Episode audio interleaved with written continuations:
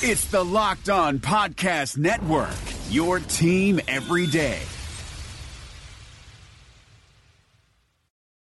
Thanks for coming in, Mr. Mahoney. Do you have your member ID card? Yep, I have it right here in the FEP Blue app. See? Great. It's I- awesome. The app can also help me find a provider and keep tabs on my deductibles. Okay, can I Oh, yeah, and my out of pocket spending and visit limits, and I can call the nurse line. I'm really glad it does all that, but I only need to see your member ID card. oh, that's it? Why didn't you say so?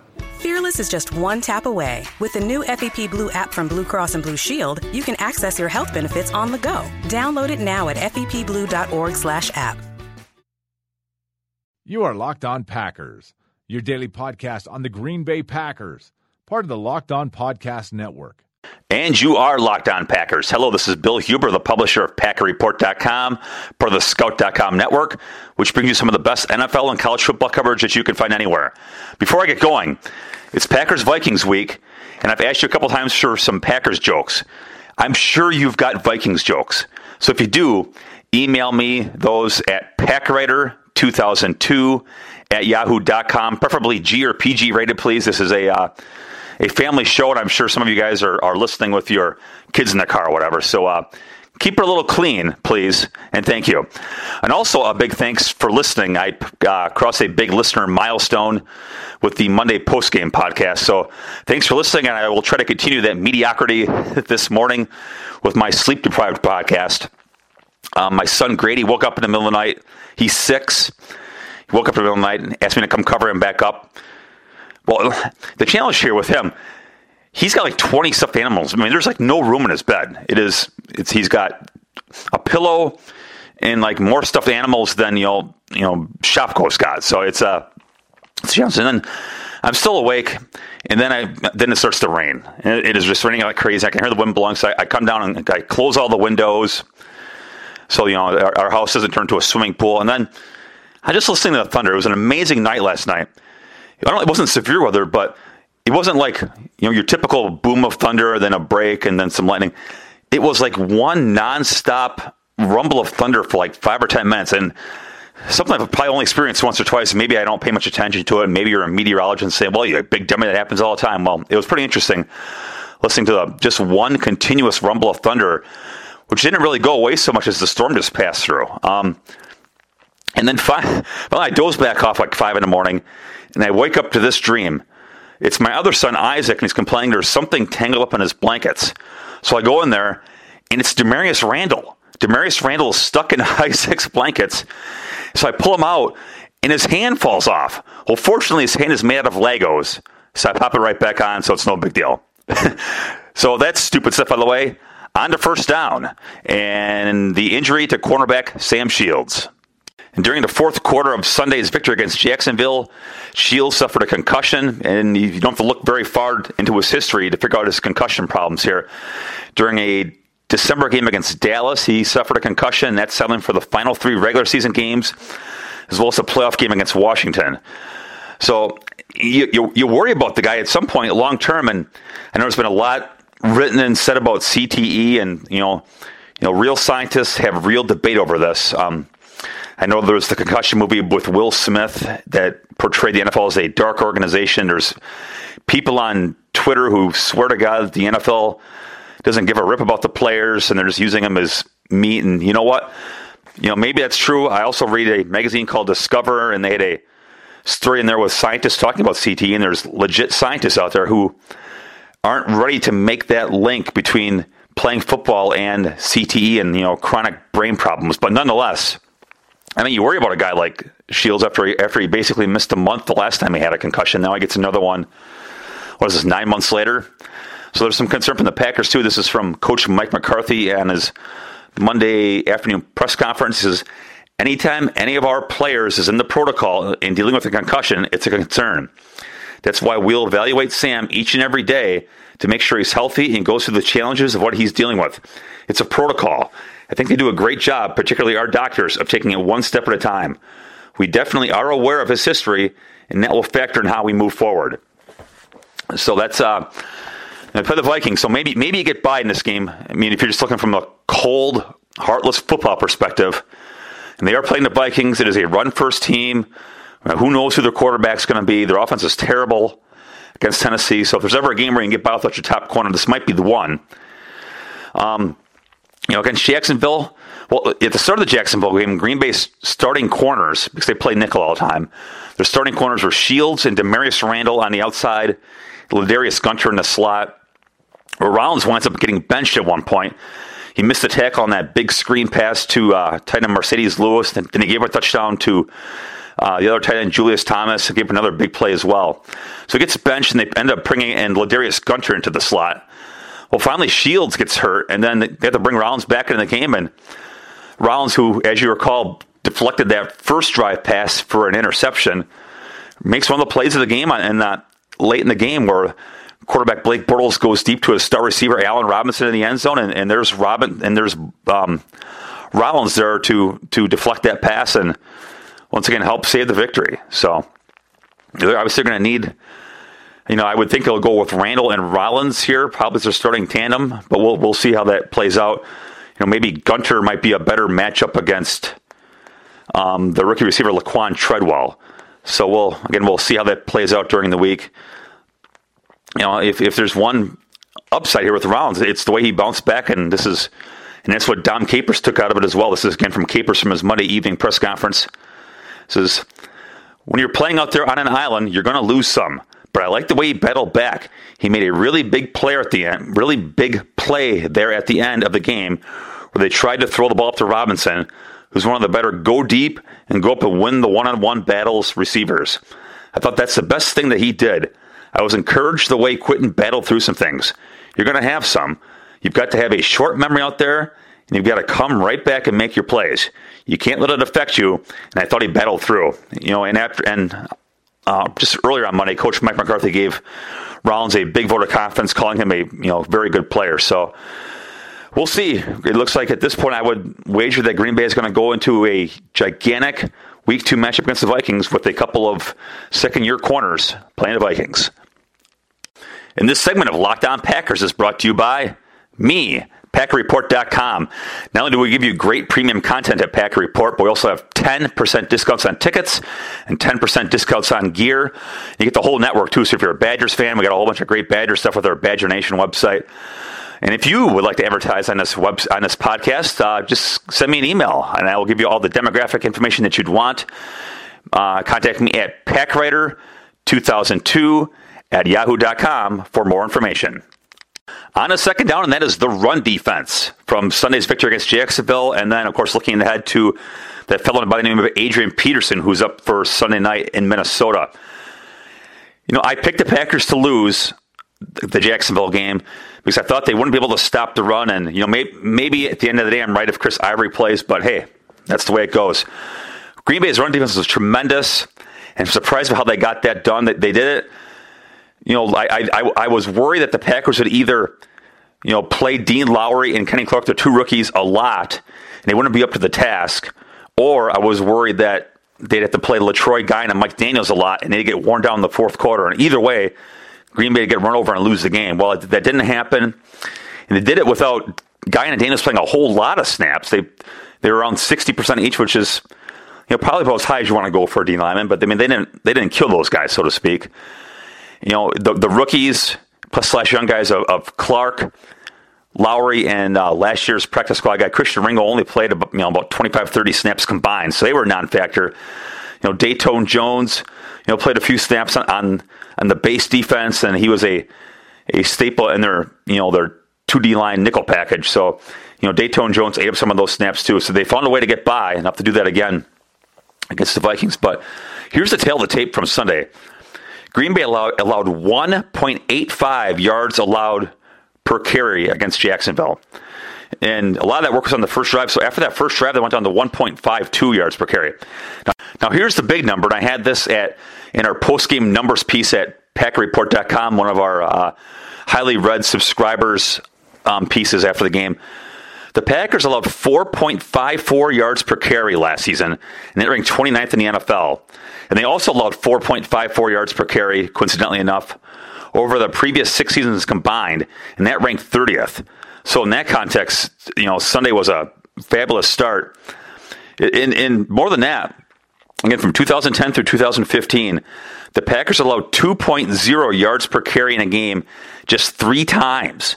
So that really adds some interesting context to what Green Bay accomplished run defense wise against the Jaguars. I, you know, I pointed out, you know, just kind of roughly those numbers to Capers, their, their history to Capers yesterday, and he and he pointed out that he thought Green Bay's run defense was actually pretty good last year.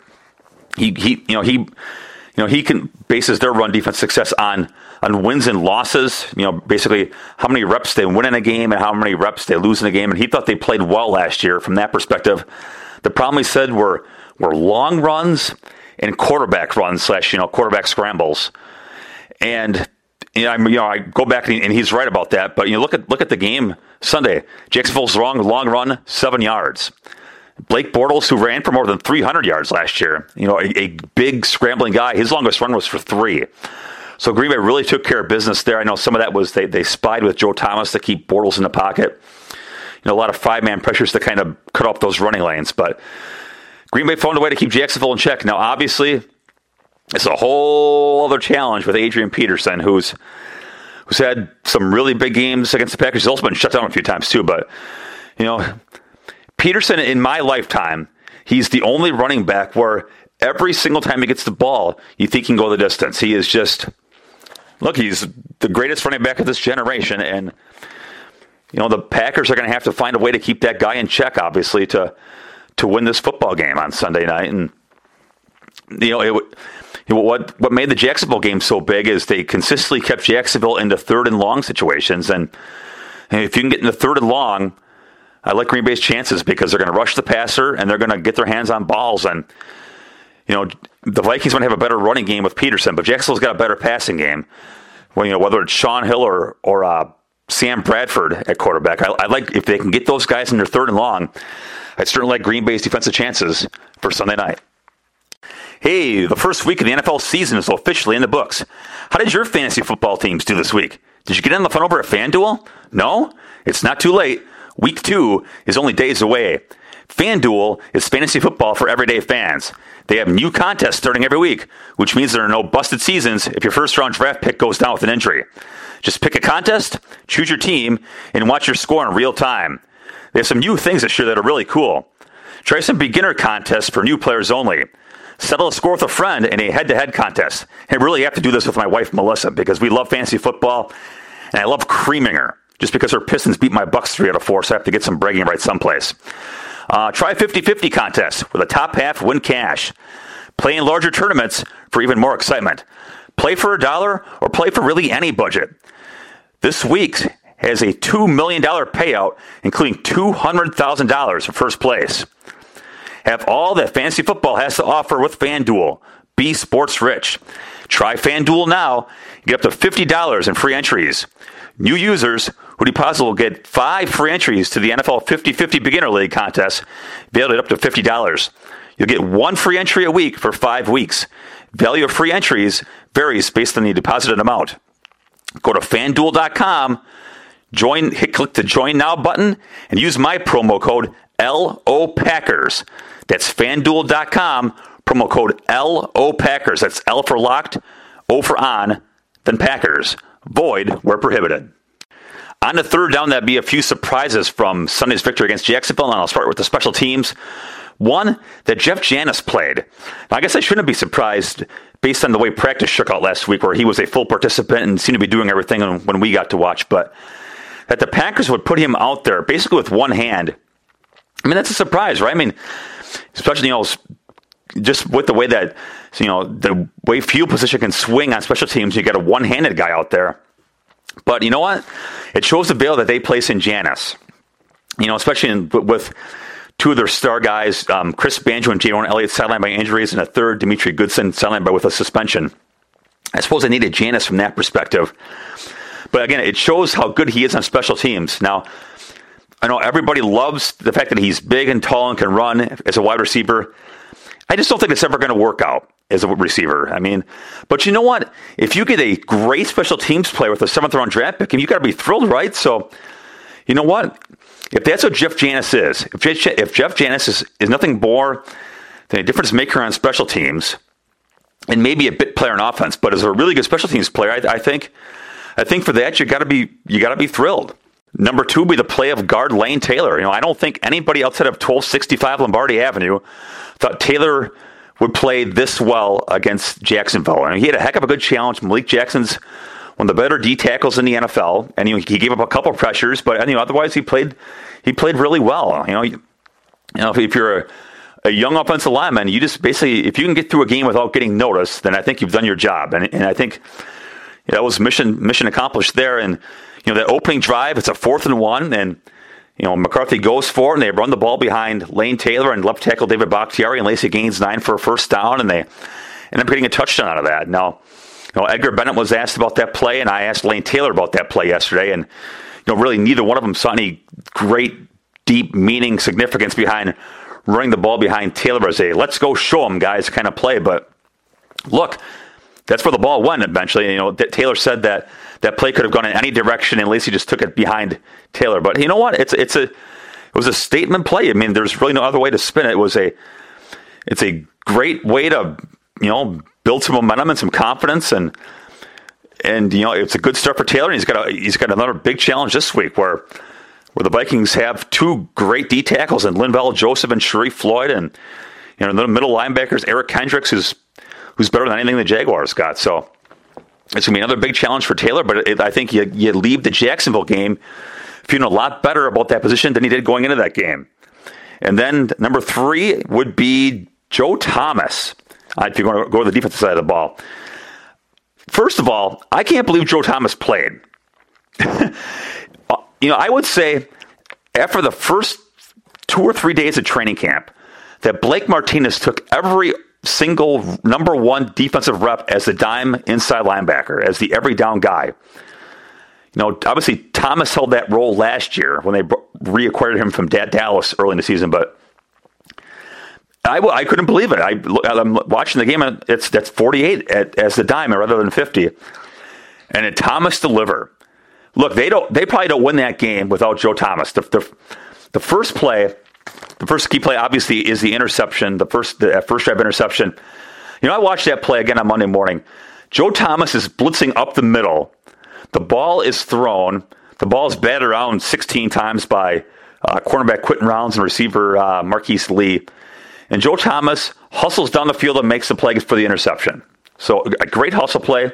And then that last play of the game, again, another hustle play. It's fourth and one. Dom Capers calls a seven man blitz, and Joe Thomas is blitzing up the middle. The ball is thrown outside. You know, the Packers gang tackle, and one of those guys in that gang tackle was Joe Thomas to make the play. Another, again, another great hustle play. And the Troy Guion hauls him off the field, which I thought was a kind of a significant uh, sign of what Thomas meant to that victory.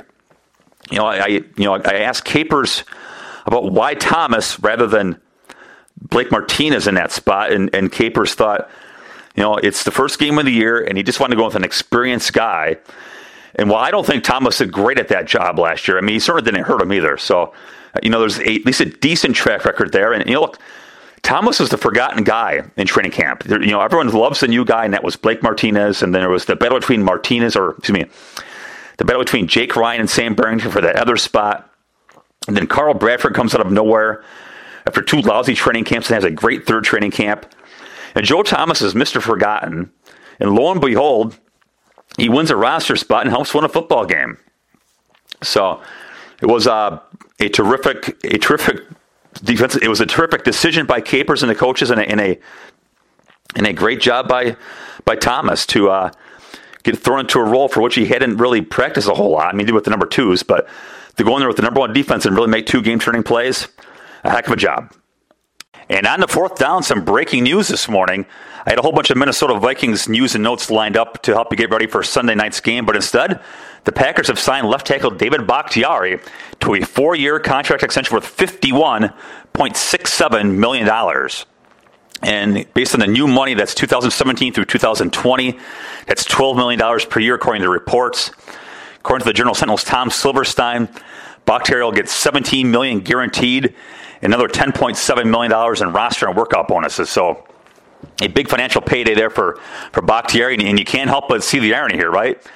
When Bakhtiari was drafted in 2013, I mean, he was just fighting for a roster spot, and then Brian Bulaga, the projected left tackle, ends up getting hurt. and Bakhtiari ends up beating up beating out Marshall Newhouse for that for that starting job. And you know, Bakhtiari played well as a rookie, and you know, time and time again during his first season in two in the league, he, he credited Sitton for his leadership, his intelligence, in, in being a mentor. Well, obviously, Sitton gets cut, you know, last Saturday and freeing up $6.3 million of cap space, and, and that money ends up going to, to Bakhtiari in this extension. So, you know, it's if you if you look at the league, and this is I, you know I did this before this contract. There are 19 starting left tackles were making seven million dollars per season. Now do the math here, right? There are 32 left tackles, 32 starting left tackles. So your average starting left tackle to slightly below average starting left tackle is in that seven million dollar per year pay group, and and of that group, 13 were making nine million dollars per season. So is Bakhtiari making a lot of money? Well, sure, but I mean, that's just that's that's left tackle in this league, and you know that. Look at the draft too. I mean, teams draft left tackles. Heading into week one, 20 of the 32 starting left tackles were taken in the first round, which meant Bakhtiari was the minority as a fourth round pick. And I, I asked him about this back early in training camp. I go, what, what did everybody miss about you? He goes, quote, they missed a lot apparently. That's their fault. Green Bay didn't miss. Uh, Bakhtiari was well aware that he was a, a fourth round pick in a, a, position filled with early round guys. He said, quote, I definitely know that. When you think of starting quarterbacks, you think of starting left tackles, and you think of the premier pass rushers, you usually think of the first rounders. Maybe sometimes you get a gem in the second round. Well, you know what? He's been that gem in the fourth round. He has been obviously been very, very good. You know, for Bakhtiari, this has really been the culmination of an underdog story. I mean, here's a guy who didn't even start until he was a senior in high school, and he wasn't a hot recruit, and obviously a, a fourth round pick. He's, he's always been kind of overlooked. As I asked him about that, and he goes, "quote I've always enjoyed people telling me what I can't do. In high school, I didn't play until my senior year, and my coach always told me." As long as I'm the head coach, you're never going to set foot on my field and start. Colleges were telling me I'm too small, not strong enough. NFL telling me I'm a guard or center. I'm like, that's cool, that's fine, but you're going to wish I was out there. Obviously, Green Bay liked what they saw in me. I was able to get my opportunities and ran away with them. He's been really good. Last year, he gave up five sacks, and that doesn't seem great, but remember this.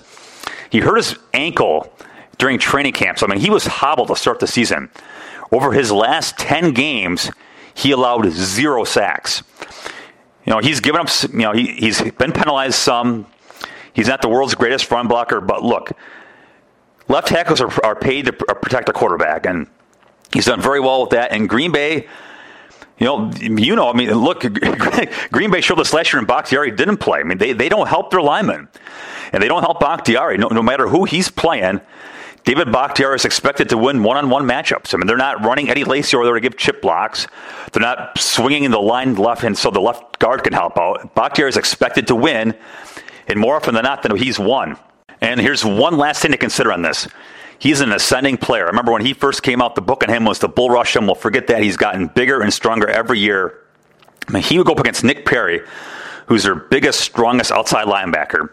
He'd go up against him one on one during the one on one stuff in training camp, and Perry to get nothing done against him. Bakhtiari has just turned to his an immovable object. And for a guy who's gotten better and better and better every year, he doesn't turn 25 until September 30th. So for as good as Bakhtiari's gotten, there's more room to grow. And that will do it for this episode of Locked On Packers. Be sure to check out my stuff at PackerReport.com and to check out the rest of the great Locked On podcast network, including Locked On NFL, Locked On Fantasy, and Locked On Vikings to get you ready for Sunday's game. Have a great day, everybody, and I will talk to you tomorrow. Is democracy in danger or decline? Condoleezza Rice, William Galston, and Carlos Gutierrez and others take on this question in the fall edition of The Catalyst, a journal of ideas from the Bush Institute. Surveys show Americans place less trust in institutions like the media and business. Others contend America has faced far more challenging periods and emerged strong. Leading policymakers, Bush Institute experts, and respected journalists take on this debate. Read about it at bushcenter.org/catalyst. Catalyst. Thanks for listening to the Locked On Podcast Network, but why stop now? Check out the daily Locked On Podcast Network for your favorite NHL team. Find it right now in your favorite podcast app And be sure to subscribe or follow so you never miss an episode. The Locked On Podcast Network, your team every day.